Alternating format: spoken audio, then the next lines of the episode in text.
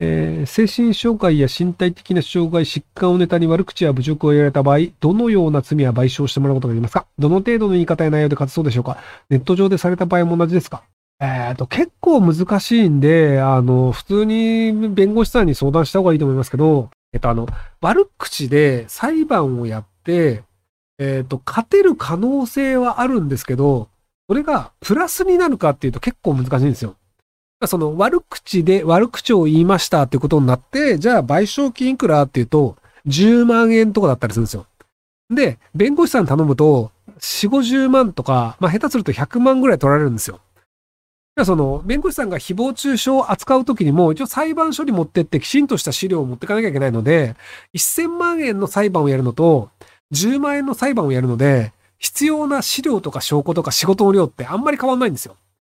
なので、まず弁護士さんがそんなに受けてくれないんですよ。要はその、あの、本来であれば作業で100万円かかる仕事なんだけど、買っても10万円ですって言われたら、これ、あの、損だからやらない方がいいですよって言われて、弁護士さんが受けてくれないことが多いんですよ。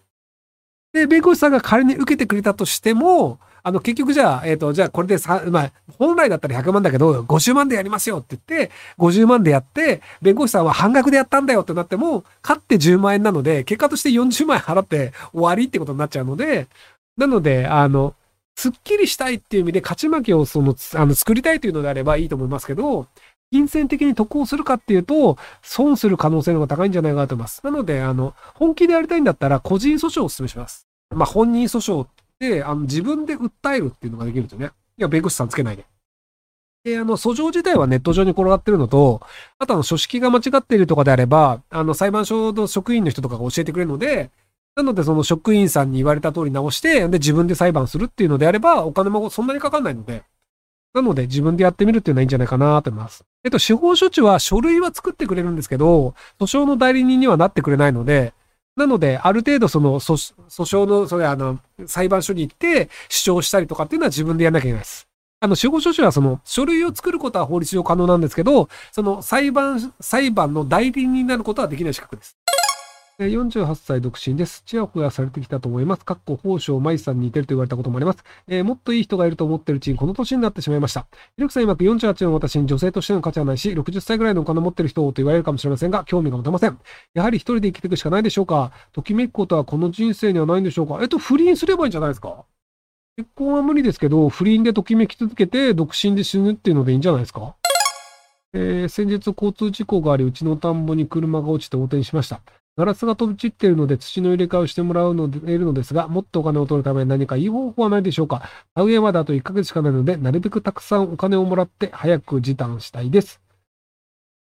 えーっと、その塗装のだったり、何らかしらの薬品が田んぼに入ってしまって、そのガラスを拾うだけじゃなくて、土自体を入れ替えなきゃいけないとか、難癖をつけるっていう手はあるんですけど、まあ、基本難癖なので、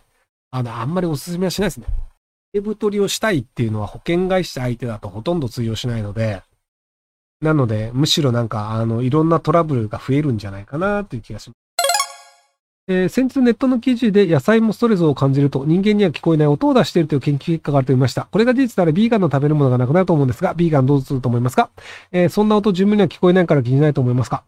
と、あの、ストレスというか、何らかしらの刺激を与えると、その刺激に反応して、そのなんかいろんな成分が出るよという話で、で、別にそれは音を出してるってわけじゃなくて、例えばそのじゃあ、えっと、人参がずっと刺激を与えられてると、そこにはなんか岩的なものがあるからと、そっちの方向には伸びない方がいいよねとかっていうのがあったりするっていうので、で、そこの伝達自体をなんかホルモン的な物質だったりとか、電、電磁波的な、電気的なものでやってるみたいな話なので、なので別にあの、その、音を出して悲鳴を上げてるというわけではないんですよね。なので、ただまあ、それをこう、音を出して悲鳴を与え、上げてると感じるのであれば、植物も泣いてるとかって言い出すことになって、大変なことになると思うんですけど、なので、あの、植物かわいそうだよねって言い出すと、無生物をひたすら食べることになるのかな。塩とか無生物なので、ああとまあ、えっと、細菌は植物ではないのかな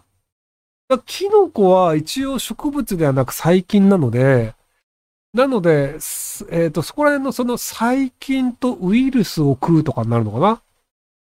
なので、あの、長生きはできないと思いますけど、ベジタリアンも頑張って生きることは生きれるのかな？はい。えーこんばんは。最近退去費用で揉めていまして、最初の請求が14万でクロスとか全張り替えで請求されていたので、国土交通省のガイドラインに従って請求し直してくださいと伝えたら33万になりました。この場合どうするのが一番いいんでしょうか？えっと、あの、自治体としていくらなのかっていうのがわからないので、その国土交通省のガイドラインに従って、部屋を直す場合いくらになるのかっていうのを、一応他の会社に見積もり取ってみた方がいいんじゃないですかね。で、その見積もり取ってみて、あの、この額で見積もり来ますっていうので、その額払うっていうのを先にやっちゃえばいいんじゃないかなと思います。多分あの、素人だから舐められていて、なんか多めの金額言ったら、あの、払うんじゃねえっていうので、で、国土交通省ガイドラインに従って請求してくださいっていうので、なんかこう、こいつ舐めてきたからムカつくみたいなので、もう余計に請求したれみたいなので、多分金額大きくなってるっていうのだと思うんですけど、ただあの、個人の場合は割と借り主の方が強かったりするので、なのであの、裁判沙汰を起こしてまで相手が取るっていうのは結構難しいんですよね。なので、その、まあ、あの、相場の額だけ振り込むなりなんなりして、で、それ以上は別に振り込まないよっていうのでいいんじゃないかなと思いますけど。まあ敷金、礼金返ってこないとかであれば、弁護士さんに相談して、あの、内容証明来るとかでいいんじゃないかなと思いますけど。